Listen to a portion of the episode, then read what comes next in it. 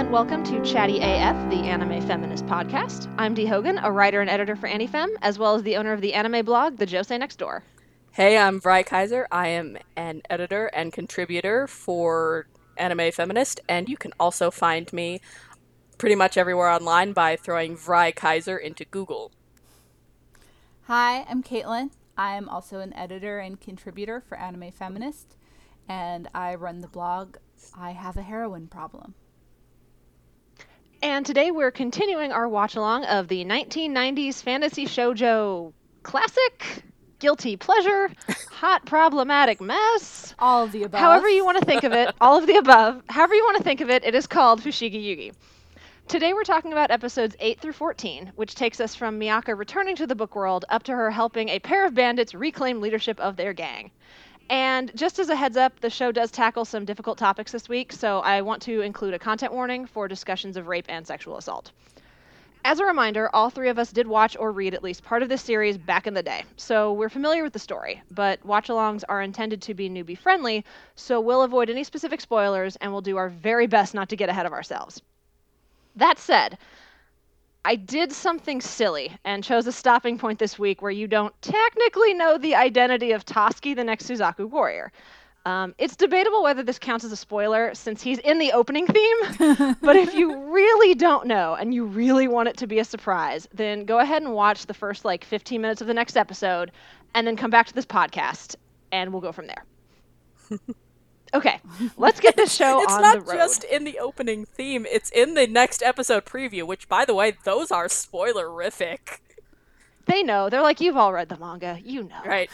you're just you're just here for the really good voice actors voicing these characters you've been crushing on for years. We know. We know why you're here. like, it shows him flashing Um, the sign and everything. That's beautiful. Okay, I guess you could just go watch the uh, the episode preview then, and you're good to go. Um, but anyway, okay. So let's start this off um, just with kind of some personal reactions.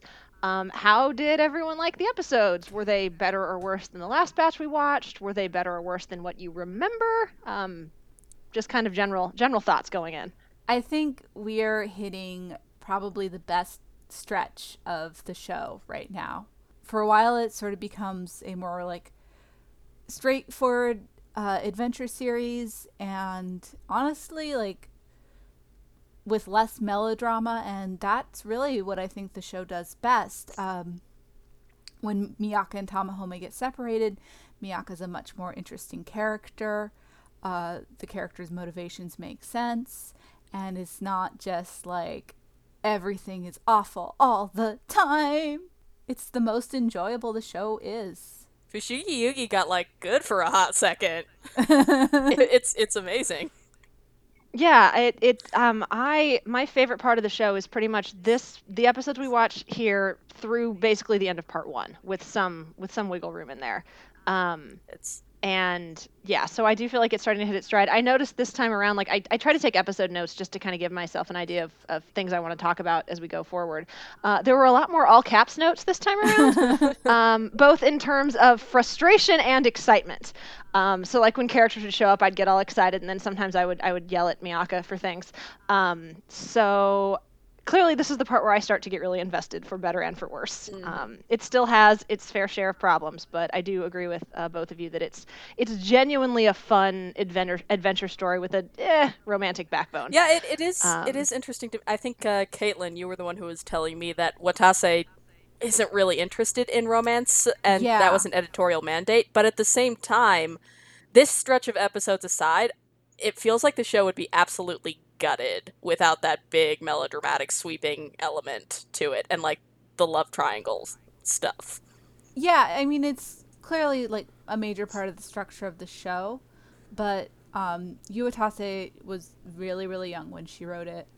Um, she was only 22 years old, and she clearly doesn't have like a lot of experience with it. She talks about in the notes for uh, actually for Genbu Kaiden about how writing romance is a lot less interesting to her because the characters are sort of um, everything becomes about the other person, which is a really limited idea of romance.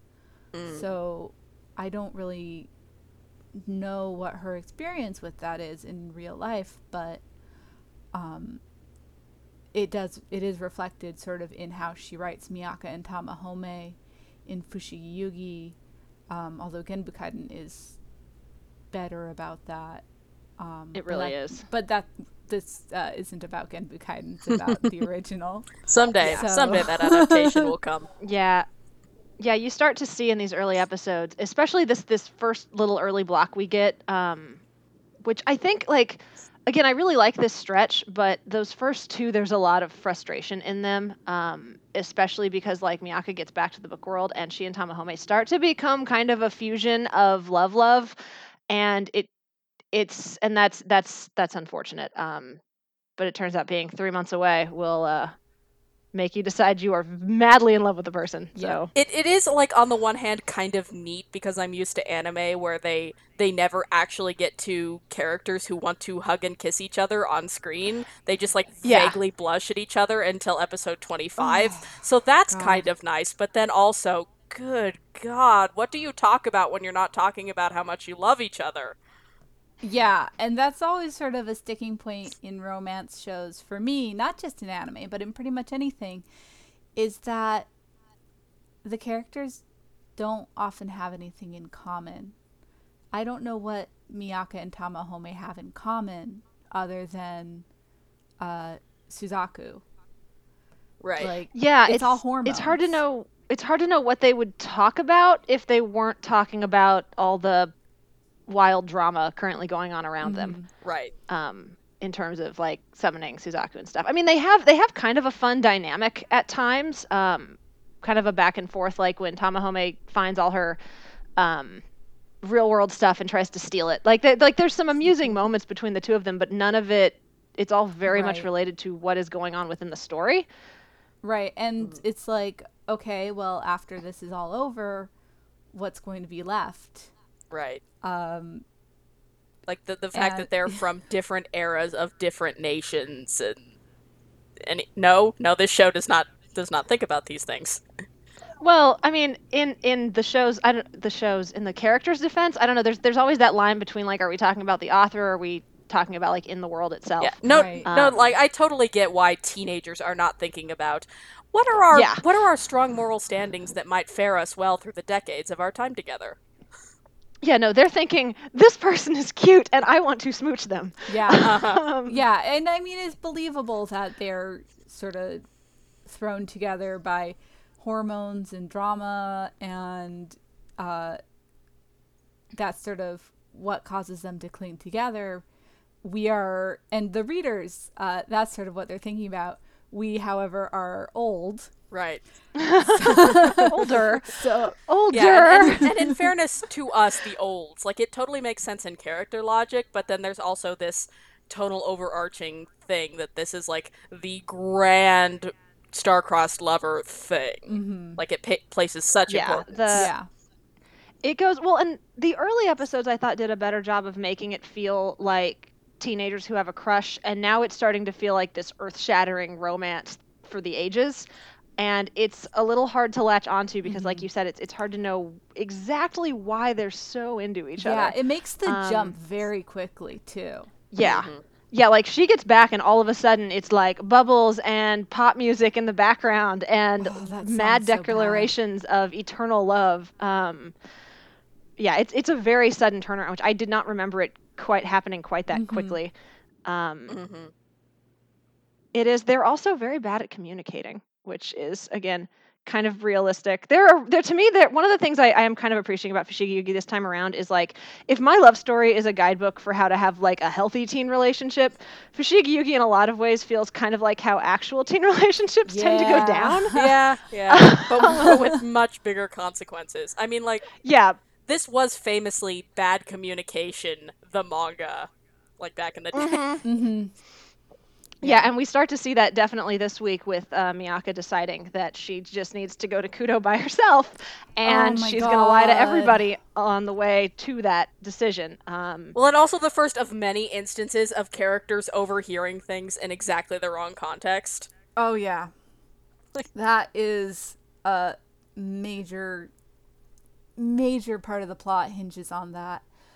Um, and you know, I've been sort of going through this watch through, trying to give Miaka the benefit of the doubt generally, um, because it's really common to hate on her because you know she's not very smart. She messes a lot of things up, but like, like her actions and her choices, like, they make sense for a teenage girl.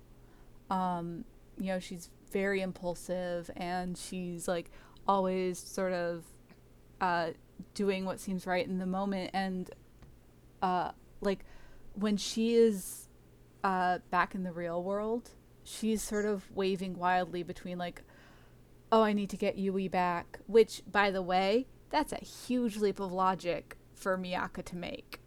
It doesn't make sense as a character that she would figure it out. Like she's just like where is yui? Where is yui? And then she just comes to her in a flash oh she must be in the book still Which I do Like, appreciate, but I mean, and I could I could kind of see it like en- enough weird stuff has happened at this point that I c- and she's got the book on her mind anyway, and it's weird. It's really bizarre that Yui hasn't gotten in touch with her since they were working together through the book like not very long ago. Um, so I can kind of see how, honestly, as a kid, it bothered me that it took her as long as it did to figure out what had happened. yeah. See, but it's such a huge leap that it's like she has no way of knowing that this could have happened. I don't know. It just it seemed very convenient for me that she figured it out all of a sudden.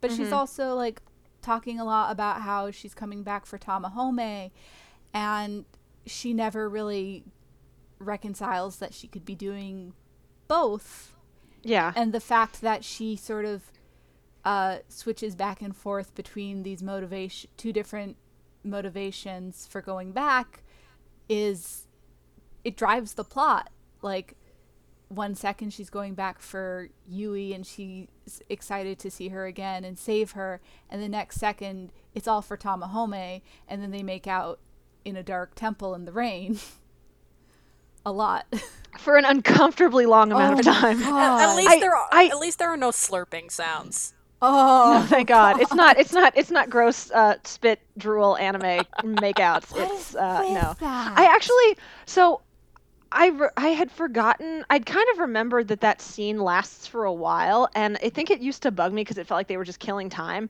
But watching it again, I was like, no, I feel exactly as uncomfortable as Yui feels right now. Mhm. This is pretty. This is pretty solid pacing, all things considered. Yeah, but I don't think Um, like I d- ah, the question is is it effective because it was intended to be like this is an uncomfortably long time for Yui to sit there and watch while her friends make out or are they just saving is it just budget saving and it's actually supposed to be really like romantic and I think it's the latter. It's just sort of fun to think of it the first way. Can't it be I both? think I think it's like the I think it's like the question of why did Miaka go back into the book? It can be both.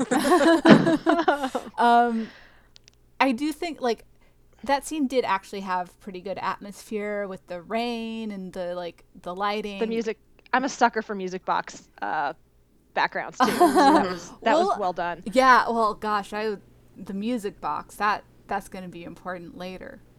Um but yeah no i made note of the music box for sure. Uh, yeah one of the things i do kind of like is frustrating as i, I really dislike love triangles and it feels like Watase's kind of go-to in most of her stories because i think she's just not quite sure how to make I feel like she approaches romance like you would approach a sports story or a shonen. Like there's got to be a rival, right? Otherwise, nothing's otherwise Right. nothing important can happen. Yeah, it's Um, so she does a lot of as much as I as much as I, I tend to I tend to flinch at love triangles in general. I do think that what we see with Miaka here, and kind of keeping with our, our talk last week about uh, the book being like this big, um, almost grand metaphor for like teen anxieties, um, it is not a terrible representation of the struggle to balance romance with friendship that I think a lot of people start to um, fight with in high school and responsibilities.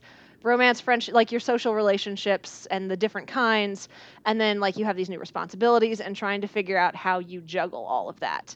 Um, it just happens to get real real dramatic in this case. For sure. I I do think that having t- um having Yui have like declare that she's in love with Tamahome is on the one hand yeah, teens, but also it's the Mhm. weakest part when there was plenty of Yeah. conflict to drive that otherwise. Yeah. It's so It feels Yeah. it feels more like an excuse. Like she's Mhm. just mad at Miaka and she knows that this is something important to her, so she's like, "Well, fine. I guess I'm just going to take that from you." Um Yeah, I mean, Right. that seems the logical reaction, but also the anime decides to have those moments where she, s- you know, blurrily rem- with a Gaussian frame remembers that time he looked at her that once. Yeah. Oh yeah. Like, she she's- she's definitely thinks he's cute. Like yeah, she's definitely into him. Mhm. Like big time. And she was from the start. Um yeah, Yui's a really interesting character. Um I sort of go back and forth on her cuz they definitely do put a lot of weight on how she's just like she really just wants Tamahome's hot body. Mhm. Um, and I don't like she doesn't know him well enough to like really actually be in love with him. Um, but he's cute and he saved them from bandits, so she wants him. Yeah, and it's it's it makes me so depressed because to me, a this this series um this stretch of episodes anyway is a lot kinder to Yui than I Mhm. remember. We're gonna have we're Yeah. gonna put a pin in that and come back to that in later episodes. yeah, we I think we probably will. I'll be curious. My I'm, I'll be curious if my Mhm. memory is is wrong on that front or not though, so we'll see. Yeah, but all- um, but for the most part, I, I really appreciated how much Miaka stands up for the seriousness of the trauma Yui underwent in this episode, Yeah. And- oh yeah. and that deserves so much more introspection. But after the reveal, the anime seems to default and shunt a lot of that to, oh well, that's what caused her to decide to be evil was her deep trauma over being assaulted mm-hmm. and gaslit. By the way, but it it shunts Yeah. a lot of that into, oh, she wants Tamahome. Yeah, and I mean like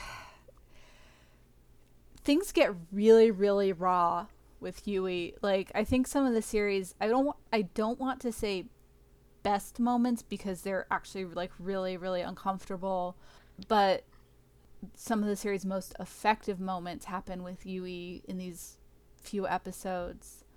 Um, when they're in the temple of Seiryu and she is sort of first turns on Miaka and she's just screaming at her and blaming at blaming her for her pain and everything she's gone through. And it's just it's so it's so rough cuz she's hurting so so bad. And she just needs someone to blame. And their friendship already had cracks and Nakago found that and exploited it. Mhm. and it's just it hurt. Like it hurt to see. Like yo i i didn't love the way they talked to each other in those first few episodes i think yui was really rude and unnecessarily so to miaka Mhm. um Yeah. Although I think that But it- kind of coalesces here into more of like a joking, teasing kind of relationship when they're talking about going to high school and seeing who can get a boyfriend first. Like yeah it sells that better as just their Mhm. dynamic. yeah but it's you know like when she's holding miaka by the hair and crying and it's all in this tight close up like it hurt and she was so excited about miaka coming back Mm-hmm. Yeah, it's But she just happened to be in the wrong place in the wrong time well, and she'd already been gaslit, and- as, as yeah. I pointed out. Um, Na- of- yeah nakago has been Nakago- gaslighting her for months yeah, Yeah. and I wish that these episodes went into that more because it mentions that like he's been telling her for months that that she's been forgotten and all of that. But that mm-hmm. but like there are clearly so many other factors to this because Yui makes the jump to I'm cool with my friend dying real fast and it seems yeah as an adult, it seems clear that like clearly Nakago is still working on her and making mm-hmm. this very possible while pretending to be her servant. But the anime never really hits on that either.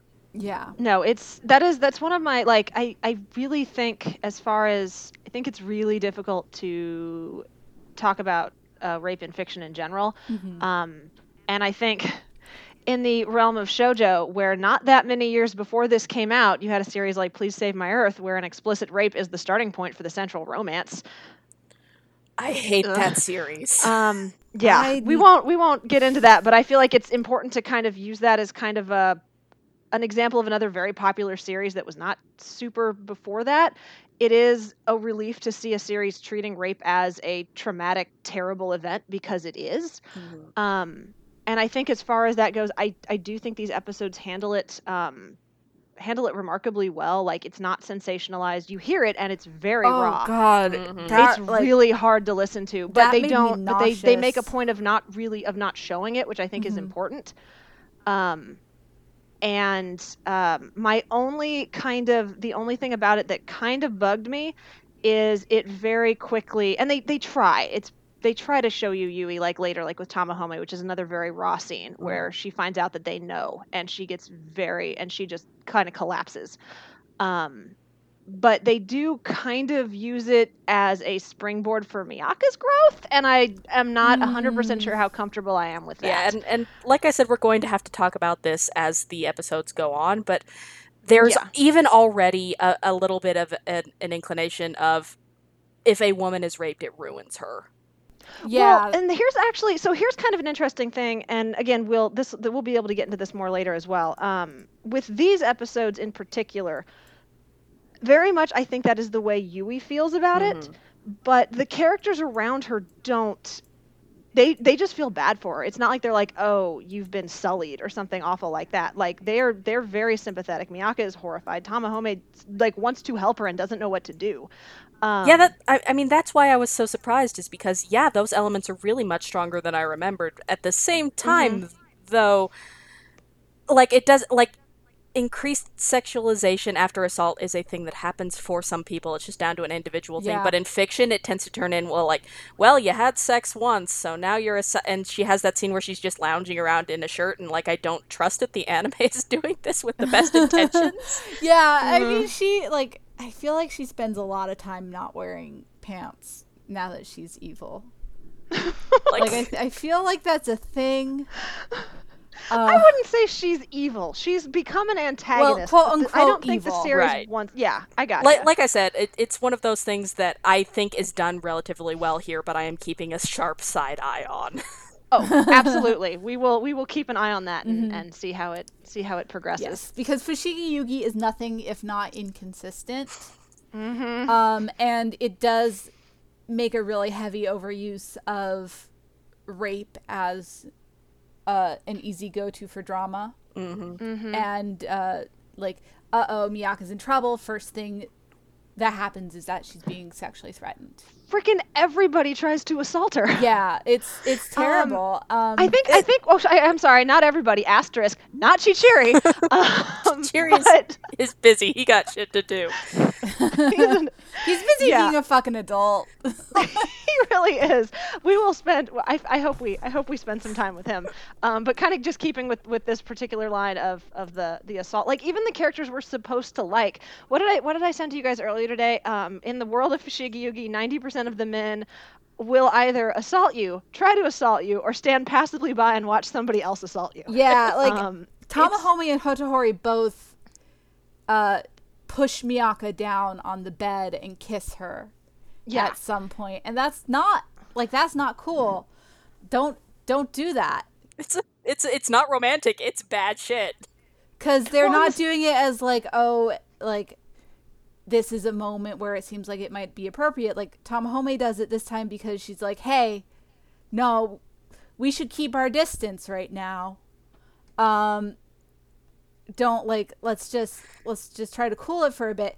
And he responds by pushing her down and kissing her. And that's not okay Hey, cool no, well, boundary. then she's like, I'm "Hey, gonna quit!" And he's ignore like, "No, you have to explain this better." And I'm like, "Tamahome, shut up! Right. You're being an ass." yeah and then Um, hotohori comes in and they just Like, like, he has their- the moral high ground. Yeah, yeah, and yeah, he treats it like Tamahome has done this terrible thing when Hotohori was doing that exact thing a few episodes ago. and then does it later in the same the next excuse Yeah, me the next and- episode.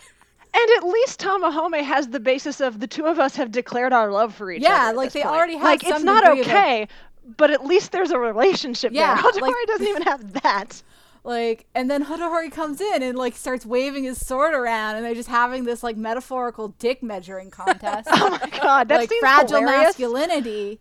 Yeah, Miaka's watching it, and I'm like, "Girl, not- you just should just stay single." she's not yours, Hotohori. She Yeah. doesn't One fucking thing- belong to you.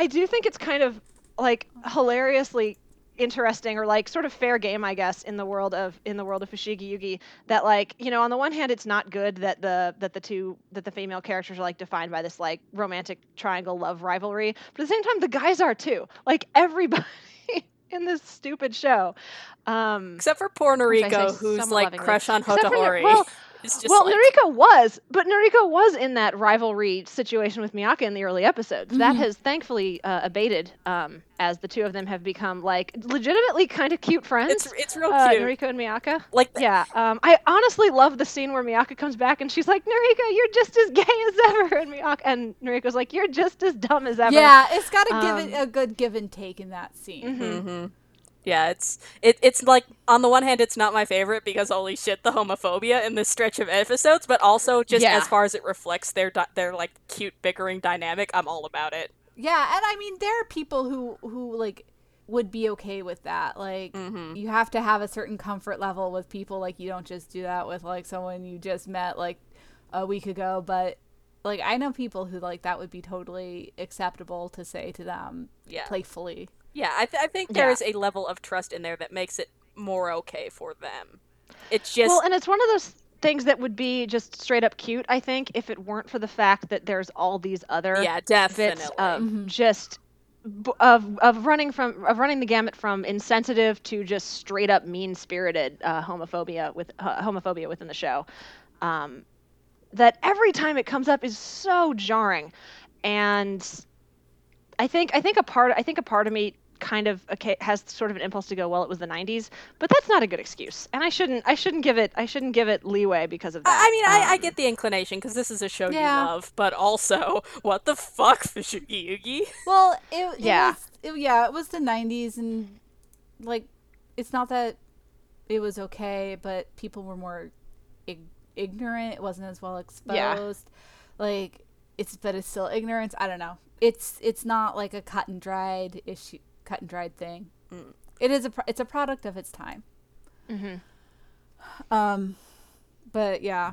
Oh god. and of course there's these certainly the episodes. fact that you know like somebody like togashi was a lot more progressive in certain issues but uh, wasn't able to do certain things uh, based on editorial mandate for a long while and Yeah, all that I don't. stuff I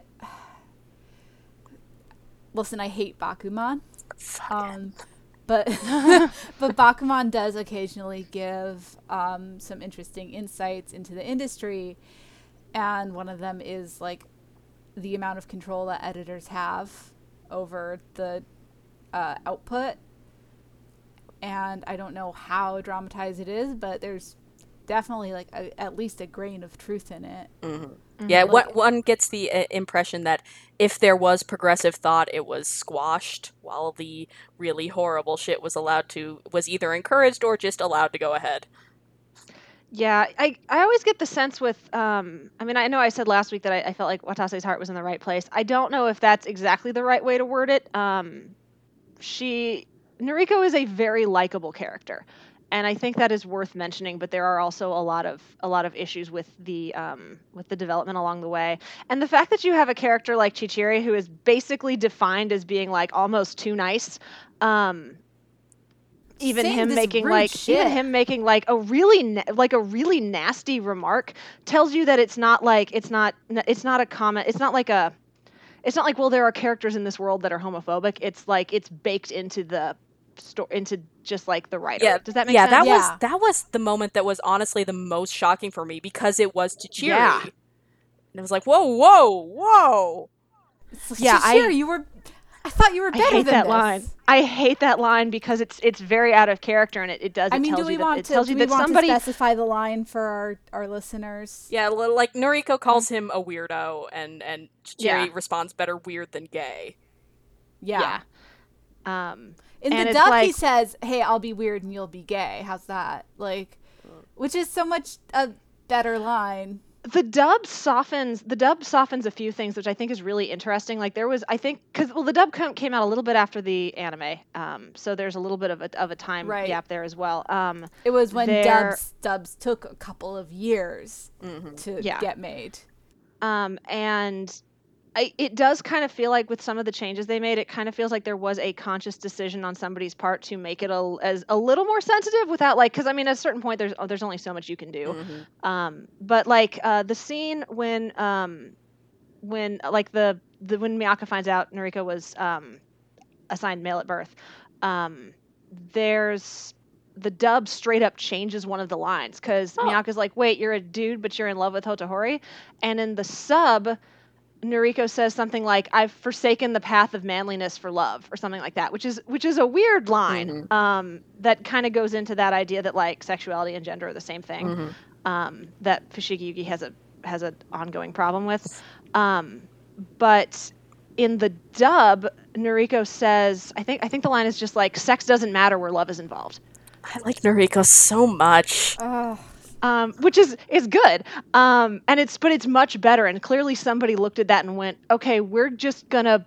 Mhm. make Nuriko gay and it's going to be all right essentially was was a decision that I feel like was made with that with that dub change. Right, because I mean, Um, the video game also does a much better job of handling that whole Mhm. that whole uh, scene and their relationship. And Rico doesn't get crapped on for being um, genderqueer or trans or I'm you know I think there's I think there's some flexibility in how you interpret Nuriko. Yeah, well, um, but the- they don't get. Uh, That, that's one area where I nicer. where I will give a little bit of credit for trying, but not as far along because trans rights have come along so Mhm. far so fast. yeah, and not just Very rights, true. but like how how people understand it and mhm. even know that it's a thing. hmm Yeah, it's it like the, the that's that's a case where I'll give credit for the the attempt, Uh, but the, and then there's stuff like I'm pretty sure that the weird awful shit between uh, Nakago and Tamahome is because Watase thinks it's hot. Like there are multiple author notes. This I do recall where she like quietly tries to nudge people into into making dojin of them,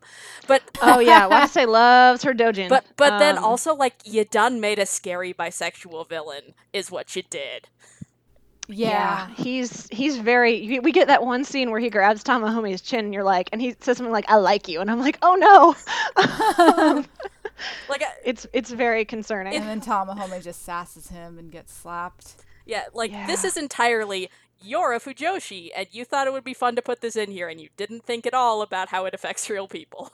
Yeah, As- I mean, as kind of a as kind of a fun sorry as kind of a fun fact um, I, I believe i read this in an interview somewhere watase's favorite uh, non-canonical ship is tamahome Tasuki so Really? make of that what you will as Oh. we move forward in the story yes interesting. I never thought of that one. she likes that one when the obvious answer is Tasuki koji because it's really the best ship in the entire show It's very good. um, they admire one is. another platonically. Oh, okay. I do. I should. I should share this with our listeners. Um, so I've been re. There's. You can find translations of several of the light novels online via an old ass Angel Fire website. If you want to go searching for those, it's great. They're in like multicolors, and it's very. It's very early 2000s internet. Um, but um, I was rereading the Tasuki one kind of in preparation for this for this podcast, and it's bad. First of all, there's a lot of like there's a really cool spunky female character in it, but um, it's got a lot of like uh, sexual predator villains who are also gay this time. Um, so you know, Ugh. and then um, and then there's so much no homoing between Tasuki and Koji. There's a, a scene that I shared with the with uh, Caitlin and Vrai before the before we did the cast. Um, where it's basically like they like look deeply into each other's eyes and Koji's like, I'll take as many scars for you as you want. I'll follow you anywhere. I admire you. And then and then it's like, I mean, you know, platonically, you're as a leader, as a Oh, friend. no Like, homo. Oh, like, No. can you get? Can you like no homo any harder than that? it's so it's it's yeah. I'm like, come on, just clearly you want to lean into this light novel. Just lean into it. Let it happen. They're separated It'll for the great. series. It's fine. Yeah, it's all good. Um, they're fun. I, I want. Hmm, should we? Okay, so should we go on to talking about the new characters that we get to meet this week, or should we go back so that Caitlin can uh, yell about Hotori some No, more? No, let's I yell about like Hotohori. sometime. Yes, yeah, let's Okay. yell about Hotohori because the way he behaves in these episodes is just absolutely inexcusable. Let's start with the episode that I like to call um, "The Adults Frantically Try to Keep the Teenagers from Starting International Incidents," um, which is so like so Miaka runs off to Kutou.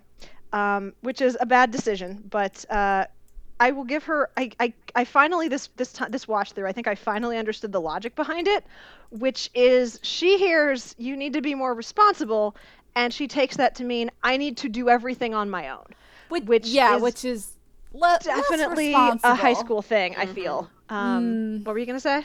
It's it's so much less responsible because It Miaka, millions of people are depending on you. Yeah. Um. Well, and it would be one thing if like if Tamahome was like, "No, you can't. I won't let you," and she's like, "Fuck you. I'm gonna go get my friend." Um, but he doesn't. He's like, "I just want let me come with you. I want to I want to come with you and help you do this thing you're trying to do." And she still won't do it because Right. she's like, "No, I can't ever put anyone else in danger ever again." And she gets a real bad martyr complex, which started last week and is continuing. Yeah. Um, Um. And that's actually um. That that's something that I really liked about this stretch of episodes is yeah I mean it's not great that Yui's assault was used as a springboard for Miaka's growth but that growth was there and it was important and she starts to realize the impact she has on this world yeah. um, and that she is important and that her life, just her staying alive, is really important. Yeah, Um, that, and that people are dependent well, on her. and I think I think this I think the series does a pretty decent job of that. Of it, it's like what happens to Yui is part of it, but you can already see her moving in that direction. Um, pretty much from the moment Chichiri drops those fat wisdom beats on her. Um, right. that well, she starts to think, oh wait, there's more going on. I need to be, and then so then you know, so then she finally goes, okay, no, this is the this is real. I have to take this seriously.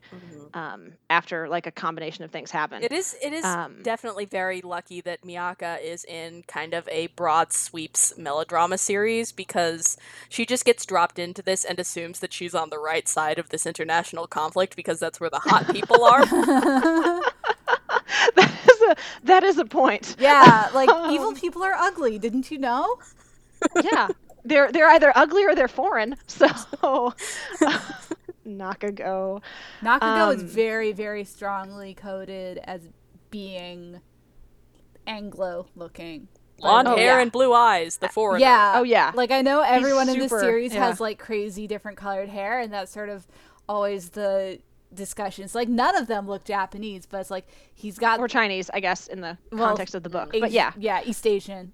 Um, but like he, you know, he's got sort of that foreigner coding. Foreigners in uh, anime tend to be drawn as like shiny, shiny blonde hair, big, even bigger blue eyes, and if it's a woman, big boobs, and if it's a man, just sort of a larger build in general. And Um, unfortunately, historically, that she couldn't give him a gun, so he's just got huge shoulder pads. Or just saying hey he can fire off he can fire off chi blasts. That's kind of like a gun. Um, but like yeah so nakago is very much coded as being visibly foreign um compared to everyone else. Like and he's almost the worst okay he is the worst but we have He a is- couple of characters who are the worst yeah Um, which circles back a little bit to what I kind of what I was sort of getting to with Sorry. um, Miaka running off to I Kutou. No, it's okay. We, we had we had a really good tangent there, and I'm cool with it. Um, but uh, is that so? Miaka goes to Kutou, and I one thing I thought was kind of interesting watching this again is how every other character sort of reacts to Miaka's attempts to be proactive, even though she doesn't really know what she's doing. Because like Tamahome's cool with it, but he wants to go with her, um, even though she tells him she doesn't want him to. That's he's very insistent that he's going to go with her.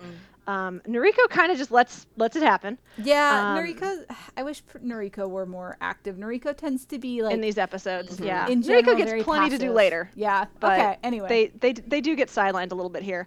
Um, Chichiri does kind of kind of what like I feel like possibly a good parent would do, which is goes okay, well you're an adult, you have you have some uh, some wiggle room here in terms of agency, so but I'm gonna keep an eye on you, so if things get bad, I can be here to support you and get you out of trouble. Um, meanwhile, so so all three of those reactions, I think like I think we can talk about like the levels of good there, but to me they're all they're all pretty decent in terms of kind of respecting what Miaka wants to do. Hotohori, meanwhile, goes, I'm going to go after her and bring her back. This fucker. Ah. Yes.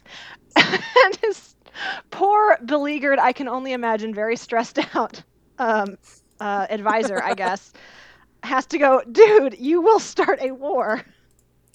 You do know that, right? you do remember you are the emperor, right? And and then Um, when Chichiri Dad tries to enable this bad, bad, fucking awful decision, Hotohori He- sna- slaps an additional dick card down. One more. Ha- Wait, Yeah. wait, explain that. Explain that. Because like he's like, okay, I'll pose as you so you can go do this stupid, stupid, stupid thing. And then Hotohori, Yeah. instead of being grateful, is like, you don't look sexy enough to be me. Yes, right. He's such an asshole about it. It's like this guy Oh. felt bad for you because you're clearly sad that you can't go on adventures with, with your new friends. Um, I'm gonna do you a solid. Thank God I took that poli sci course in college. I got this. Um, oh, okay. Actually, sorry. Can I can I share um, some of my some of my useless Fushigi Yugi knowledge? Please. Of course. There is a paper thin reason why Chichiri deciding that he can be the emperor for like a month is maybe not the worst idea ever and kind of has some logic in world. Um, and this will never come up in the anime, so I can just mention it here. Um, it's just in the light novel. There is a throwaway line in the light novel that I realized this last time I was rereading it and just kind of started chuckling, um, where it's sort of offhandedly mentioned that his family are like were like well-to-do government officials. Huh. Oh. So he probably so there's so there's like a pretty good chance that that was kind of what he was gonna do. Um, and now he's a monk, and we'll get into why eventually. Um, but so there is at least kind of a reason there where he could think to himself, well, I kind of know about politics. I can probably do this. I am a fucking adult, which is more than I can say about this asshole. Um, I'm not going to run off to another country and possibly start a war because of my feelings. Yeah, for um, Um, and for context for our listeners, because this is never actually mentioned in this series, Chichiri is 24 years old. Yeah, that never comes up in the series itself. Um, it's it's kind of hinted at based on like how much time has passed between some other stuff you find out later. But yeah, he is 24. He is an adult. Like um, Nakago- significantly Nakago so. older too. He's like I He's mean, in his ol- 20s. Yeah. yeah, like quote unquote older. Um, but other than them, like the Hotohori is the oldest character, and he is. Uh, Actually, I think Nuriko's a year older than Hotohori. No, I Don't quote me on that. I I, think I Nuriko's they're 19. the same age. I think. Okay. Um, Okay. Yeah. And there's a couple characters later who are older, but Chichiri is like is like noticeably older than them, and you can tell um, by the way he acts. Anyway, Because these are children. These are dumb children with the fate of That- millions of lives in their hands. the good news the good news team is he has been training for three years for this and i'm not joking um, again in the light novel this isn't in the anime i can talk about it um, his training under Taitsukun is basically following a nyan nyan around as she keeps getting into trouble and he keeps rescuing her so he is prepared By the way, as, he is prepared for children running off and getting into trouble as of this episode, I officially hate Taitsukun and everything that's fair everything Yeah. to do with because like between the uh the the nyanya's uh horrible homophobia towards Nuriko and in this God, episode yes. her being like uh, her talking Miaka out of her trauma by being like you know Yui was that just had bad luck being raped. I'm like I hate you. Yeah. I hate you. I officially hate you now. I mean it's yeah like like it's one thing to say that's hey don't blame yourself but good god It, I mean, in a way, it was bad luck, though. Like Miaka, that's sort of like Miaka was lucky. Yui had did have bad luck, and horrible things happened because of that bad luck. I mean it's one of those things but I of like think- I you're not wrong, you're is- just an asshole. Right. Yeah, it's one of those. It's so callous the way the way Taitsukun goes Yeah. about it, which is which is yeah, it's very bothersome. Yeah, Taitsukun's a jerk. It turns out. Um, so Well, she is a god, and traditionally gods are assholes. Point. that's also also Point. fair. Um. Anyway. um, anyway, Hotohori, Hotohori. being an asshole. Oh yeah, Speaking was there of anything else you wanted to add to that, Caitlin? Just I know you're I know you're coming down from the fact that you used to really like him, and now you're like, why? so you probably have a lot here. Yeah, well, there's this. He just acts so entitled to Miaka and like so tone deaf for her, like every everything she's going through and her every emotion, and he just wants to protect her. Um, and he acts like he lo- and he says he loves her, but like we said last episode, he loves the idea of her. But he still will not like fucking leave her alone, and he doesn't treat her with like she has any kind of agency. Um, And it really came to a head for me when they were in the forest. Tamahome had just gone to Kutou. Miaka is super, understandably, super upset. Mm-hmm. And Hotohori shows her a note that he left that said he loves her and then immediately makes a move on her. Right? It's worse in the manga, by the way. In the anime, he just hugs her. In the manga, he like straight up kisses her. He tries to kiss her. Like she she stops him, but he starts mo- moving in for the kiss and it's like What the fuck, Holy- dude? Hotohori. Hatahari has no concept of. I mean, it's kind of it's kind of interesting to me because canonically, like not canonically, in the context of an emperor, um, figuring out he likes somebody, I think the way he behaves is kind of on point. But the series doesn't seem to realize he's being awful. Yeah. Right. Not as much as it should, I guess. Like, uh, like Miaka does push him away, and she's like, "No," she's like, "No, quit it," and like she clearly doesn't want it, and so the series, you know, makes that. But it, there's still this sense that like Hotohori is still being painted as kind of like this It's a sad love triangle. sad, this sad, lonely, unrequited love thing, and it's like mm, he's also being an asshole. So there's that. And then there's a, there's that moment later where Miaka then feels guilty because his unwanted feelings are causing him pain, and that is such a real thing. And I felt for her so much. it is like he's yeah, made it that, her problem. Yeah, and that's that's really unfair. He does at least acknowledge that he knows it's unfair. But if you know it's unfair, then don't do it. Yeah, just keep your goddamn mouth shut. Why do you have to tell her now? when she's got so much on her plate already. Because It's like this is his chance, Caitlin. Her this best is his chance. her Tom best Mahome's gone. has betrayed her. Her boyfriend Yeah. is a prisoner in an enemy country, and now she's got this fucker being like, "Hey, I love you," and she is totally the type to internalize everything Oh yeah, and because treat again, and martyr considers complex. everything her fault. Mm-hmm. And so now she's got guilt on this on top of everything else. What the fuck, Hotohori? Like, not okay. Awful. Oh my Yeah. god. It's, it's and you know what? bad. He is old enough to so know bad. better than that. I I agree. I am inclined to agree with you that at 18 you should have your shit more together than he does. Right. Especially if he's the emperor. Like he clearly would have had to grow up fast. He didn't though. he he super didn't. Oh, gosh, you're right because his mom kind of did everything for him. So I guess I guess not. He, he is a large child. They're all children. except for Ch- Except Chichiri. and and also like kudos to you, you just uh, kudos to in comparison to Taisuke, the a- the guy who's trying to go Tas- out and villain's Tasuki? gonna vi- uh, yeah sorry uh, yeah Tasuki who's who's who's l- trying to go out and be like villain's got a vil I gotta make an example of you eh maybe not though like he's better at this shit than Hotohori Yeah, is while his- trying to be awful oh man. yeah. Speaking of uh, adults who are not assholes, what do you guys think of Keisuke? I want to talk about Oh, Miaka's brother? Yeah. That's good. Yeah, I I've always kind of liked him. He very much reads like uh just an older brother. I like that when she tells him the story of the book, he clearly doesn't believe her. yeah. But he kind of but he kind of humors her. He's like, "Okay, assuming this is true."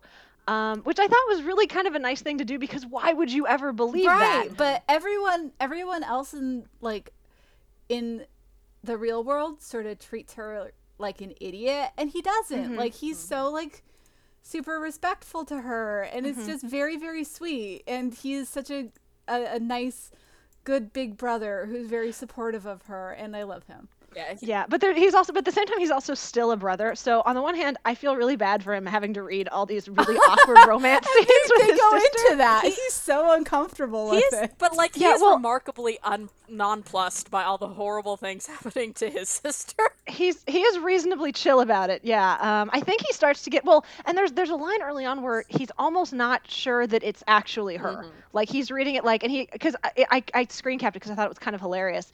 He's like, "Is Miaka really the priestess of Suzaku?" I mean, I and there's don't a pause. it's He's like, "Why like- is she so popular?" he doesn't actually believe it's not her he's just like seriously Right. this is hmm This is my sister? What? Like you saw Yeah. her vanish into a book, my dude. Like at that Yeah. point. Um, Yeah, no, it's Keisuke's really good. No, I, I do like Keisuke. He's a he's a good older brother in a genre that doesn't always have good older brothers. So, um, Mhm. Well, in a genre he's that nice to have often, that. even in Yuu Watase works, in, in a genre where the older brother frequently wants to do inappropriate things to their sisters. yes, um, frequently. Low bar. So it's nice that low bar, but cleared. He cleared it. Yay. this. Um, he cleared it with ease too. So he's got he's got that going for him. Um, we are. Let's see. We've touched on pretty much everyone. Nuriko continues to be awesome, right? Yeah. Like we didn't get like Nuriko's kind of sidelined in these episodes, but Ugh. we so I feel like we I love at least them so that Nuriko's much. still pretty great. I, I love them so much, Um, and I feel for them because their their clear they their traveling outfit is excellent, but also like Mhm. the fact that they immediately go back to female dress as soon as they're back in court kind of hurts my heart a little bit. Mhm. Oh, that's a good point. Yeah, I do like that their their road clothes are um, like they're masculine in the sense that women just didn't wear pants. Mm-hmm. Um, at the, in this time period, but there is kind of a general a gender neutral quality to them in that they there is kind of that long sort of skirt thing going on with it. And so pink. um, I, I hmm? And pink. and pink. It's very pink, which, as we know, is the color of the ladies. It's true. So It's a very Thank cu- you. It's a very cute look that they're rocking. Mhm. It is. Yeah. I like it. Um, I, I one thing I really like about Nuriko is I feel like in some ways they not only improved the story just by existing in it, but they improved the other characters. Like the one, mo- the the couple of moments I almost enjoy Hotohori is when they're interacting with Nuriko. Mhm. Yeah. Um, is when he's because like when he when he like is getting ready to like chase after Miaka and Nuriko gives him shit about like oh you run away so well. God, um, it's he's so like I wasn't running It's so away. sure you weren't it's Uh, really it's it's it's kind of cute that um, as Nuriko kind of spends time with Hotohori, they are there's less of that kind of starry-eyed like um, teen idol thing going on with him, and and their their their relationship is is developing in a way that would be really fun if the series. Um, Weren't just so shitty to Nuriko. mhm. Yeah. um, Yeah. and gay characters in general, like that that poor cute bandit who just he just he just liked Hotohori, okay? it, it doesn't matter if he's a man or a woman. Like, he's just beautiful. It pisses me off because they could have so easily had him get a crush on Nuriko instead, but that might have been in danger of being reciprocal, so we can't have that. We only have sad gays and evil bisexuals. I mean, So far, there was there was uh I mentioned this in the chat, but there was a shrine for that character back in the day before probably some of you listeners were born. um when the internet was made up largely of fan maintained pages um yeah, I remember that. individual characters and There was a whole like page that. for him. Did you find it through the anime web turnpike? Oh, my God, maybe. Um, that's highly likely. I, I was I was neck deep in the Fushigi fandom, so I, I had I had a lot of links getting thrown at me for a while there. Um, that to me, I, the way fandoms interpret works is always interesting. Um, and in, in light of, of you know just kind of how neck deep I was in Fushigi Yugi, and I think I, I mentioned this to you guys in a in one of our chats too. Um, my memory of this series is such a jumble of of multiple translations the video game the light novels um, the manga versus the anime um, and then also on top of that like like fan fiction and fandom kind of headcanons. So there's a lot of stuff i'd kind of just forgotten about like the fact that the series is so mean to uh, like queer folks in general um, Right, kind of casually so. And and part of it is like like with this like i remember this bandit and i re- but like and again part of it was just the time period but there was that sense of um nobody i don't remember anyone looking at it and going oh this is like lol gay panic it's so shitty. Um, people just looked at it like oh he's so cute he needs a boyfriend it's too bad hotohori doesn't like guys. And it's very interesting to me that kind of like almost inherent softening that you sometimes do when you really like a product or, a, or a show or something. Um, and also maybe just like the way people looked at media in general you know um, 10 years ago ish and then some versus nowadays. Mhm. um, Yeah, it's definitely which it's de- like if have you read um like even from the early 2000s slash fic now it I- is n- no a trip No, I never got into slash fandom. A million. me years neither ago. really it's, it's Which- mm, it's something I'm like more into more into uh, watching boys kiss at 30 than I was at 15. well, it's, it's just No, I so I didn't bat an eye. I didn't bat an eye at it then, of course, because I was I was a dumb small children. But there's there's there's so much about the tragedy of being gay, or like the big central you know central point around so many stories about prejudice and coming out and this martyring effect that is about like the tr- casting it basically as a melodrama rather than any kind of real world thing and it's just very interesting uh, because like Um, this sense of this sense of not only do none of you know what sex is but also you've never met an actual gay person this is third hand isn't it And I remember kind of push because I, I didn't read like a lot of Slash, but I, I was sort of aware of it. And I remember the few I read, it bugged me because it just it just felt so inaccurate. And like I didn't, it wasn't like I had a I had a a deep background in it either. It just felt very, it just felt kind of off to me. So I, I do know what you, I, I think I know what you mean about that. Um, on the other hand, I wasted a lot of years of my life not shipping Tasuki and Koji, and I regret this now. they're, they're very good and adorable and, and, and Tasuki is a, is a good character here i like him Yeah, let's talk about our trash bandits to finish Oh, off because we get one episode with them and they're enjoyable despite also being problematic like pretty much everything in the show. Um because like I think it's really again sort of interesting for the in, in terms of the time period and kind of like maybe what it tells you about what Tase's uh, feelings about guys in general in that um we're we're sort of supposed to immediately how do I put this? Um, so the stuff with Eiken, the like evil Reikaku boss, who uh, immediately uh, tries and halfway succeeds in sexually assaulting Miaka. Um, so Caitlin got to add that to her counter.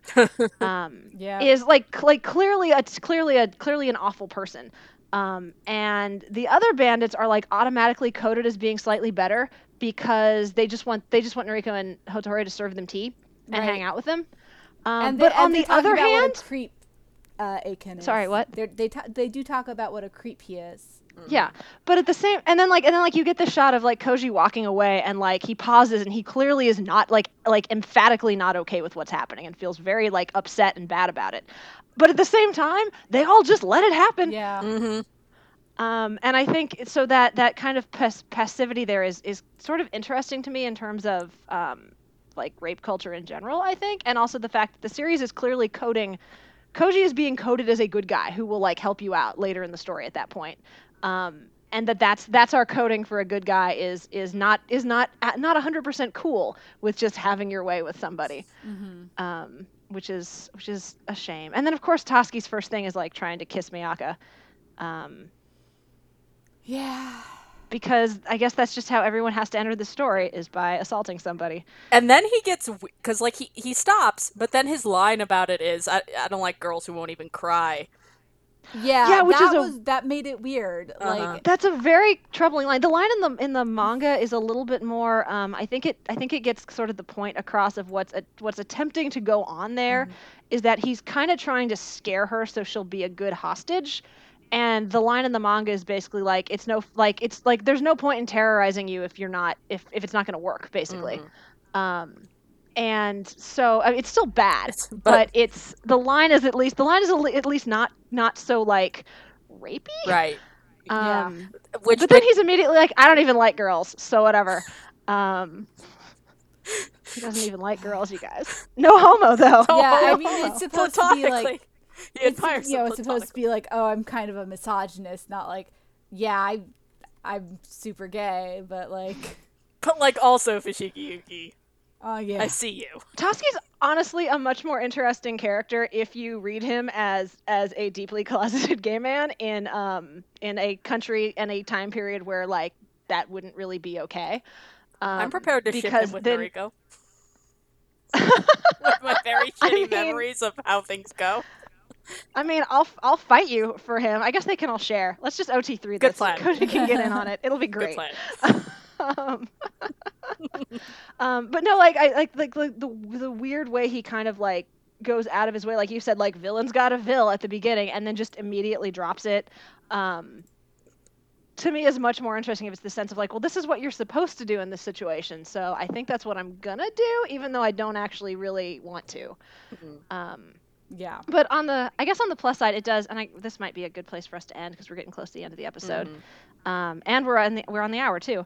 Um, it does give Miaka a chance to be proactive, which is Yes! cool. She's so that. great during this arc. I, I just, it's good. She's a much much better character without Tamahome around because she has to rely a little bit more on herself. Like yes, Mhm. yes, she's got her warriors around, but when Tamahome's around, she is all Tamahome all the time. And when he's gone, she's she's a little bit more aware of what's going on around her and like thinking more about um, what she can do in a, any given situation. Um, Yeah, I love when she. I love that she just straight up punches him when he tries to and kiss then her, and that's to be that's a how- boxer. hmm Yeah, and she's like, I got this. Um, and then and then when she's like, okay, I'll help you guys do this, and basically takes the lead on the uh, let's retake the mountain uh, quest. And um, I that that used to bug me. Um, first of all, I, I I also find that episode like generally pretty funny. Like I Mhm, think I think Watase has has a very hit and miss sense of humor, but when it hits, it's it's pretty good. Yeah. Um, and Tasuki and Koji are kind of supposed to be like a manzai routine, which is fun. Um, Mm-hmm. like a like duet comedy from from Osaka. Um, but it used to it that arc really bugged me when I was younger that she she wasted all those slips of paper on food. Um, but at the same time, I had not really realized this until watching it again this time. She basically is the one who ta- who takes back the the mountain. Like Yeah. Tasuki and Koji do next to nothing in that final like fight against the other bandits. yeah, like she messes everything up, but she also like she bails herself out a lot of the time. Yeah, it- and when it- yeah. Tamahome's around, and I mean she she sort of bails herself out by way of summoning Tamahome. Which was But- smart, like going, "Hey, this would be a good thing to, to call to the battlefield." I'm not sure if she was thinking of I don't in those think she was terms, thinking about that. but I, I, I don't think. I think she just thought it would be nice to see him again. But I mean, she did end up saving the day, sort of, you know, accidentally. and I think it's the best balance, li- like one of the best moments in the series that balances her foibles with her ability to have agency and and be well-meaning and to Mhm. act within the logic of what what Mhm. can she Yeah. do. and and to kind of have more charisma than I think I give her credit for, because like Tasuki and Koji really are like, yeah, we'll follow this this kid we just met. Mhm. Um, let's do this. She Mm-hmm. yeah, can be on our team. She's very like she's very spunky and A- a- And, even when she misses Tamahome at the end there, it feels like an end point after she's already done that and then is feeling her Mm. feelings as downtime and it feels less soul sucking and plot eating and it works okay. Mhm. If only we could have Yeah. had this Miaka for the entire series. yeah. Yeah. Extremely true. I'm cu- I am curious. She can I continue to like her more than I thought, and I'm very curious to see if that continues or if there is a particular point where I'm like can't can't do it anymore, guys. She's she's she's a bad character now. So we'll see we'll see how that goes as we as we go forward, I guess. Um, which might be a good segue into our outro. Y'all, Yeah. is there anything else you guys wanted to talk about today, or I mean, we didn't talk about the plot device children, but I'm sure there'll be an opportunity in the future. Oh, Tamahome's family? Yeah. yeah. We'll talk yeah, um, we'll talk about them later. Tamahome is perfect now, you guys. Oh god. Um, he doesn't need money just to support himself. That would be selfish. He should save villages for the exposure. um, sorry. I, that was all I could think when I got mad at him. badly yeah, we will have time- emotionally manipulative anime children is you know it's a thing. They're they're adorable, and now we know why he's Ugh. he's not greedy. He just loves his family, and it's it's fine. He's perfect now. Um, but yeah, we will definitely have time to talk about them later. So Okay. um, yeah, if, if we if we feel like we hit we hit the main points, we uh, Yeah, I think we're good We for can, this uh, week. Mhm. Okay, cool. All right. Um, then, folks at home, that is going to do it for today's Watch Along podcast. If you are following along with us, our next Fushigi Yugi podcast will cover episodes 15 through 20, uh, just six this time. So brace yourselves for more road trip adventures and some serious shit hitting several large fans. Yay! um, if you uh, if you enjoyed this episode of Chatty AF, and we hope you did, it would be great if you could tell your friends or leave a nice review for us on iTunes. And if you really enjoyed this episode of Chatty AF, um, it would be even better if you could consider tossing a dollar or more to our Patreon each month. Um, your support really does go a long way towards making Anime Feminist happen, both in print and in your earbuds. If you're interested in more from the team and our contributors, uh, please check us out at www.animefeminist.com. We're also on Facebook at AnimeFem, on Tumblr at AnimeFeminist, and on Twitter at AnimeFeminist. And that's all I got. Thanks for listening, AniFam. Be sure to hit us with your piping hot takes in the comments, and we will catch you all next time. Hey, thank you. See you later. Take care.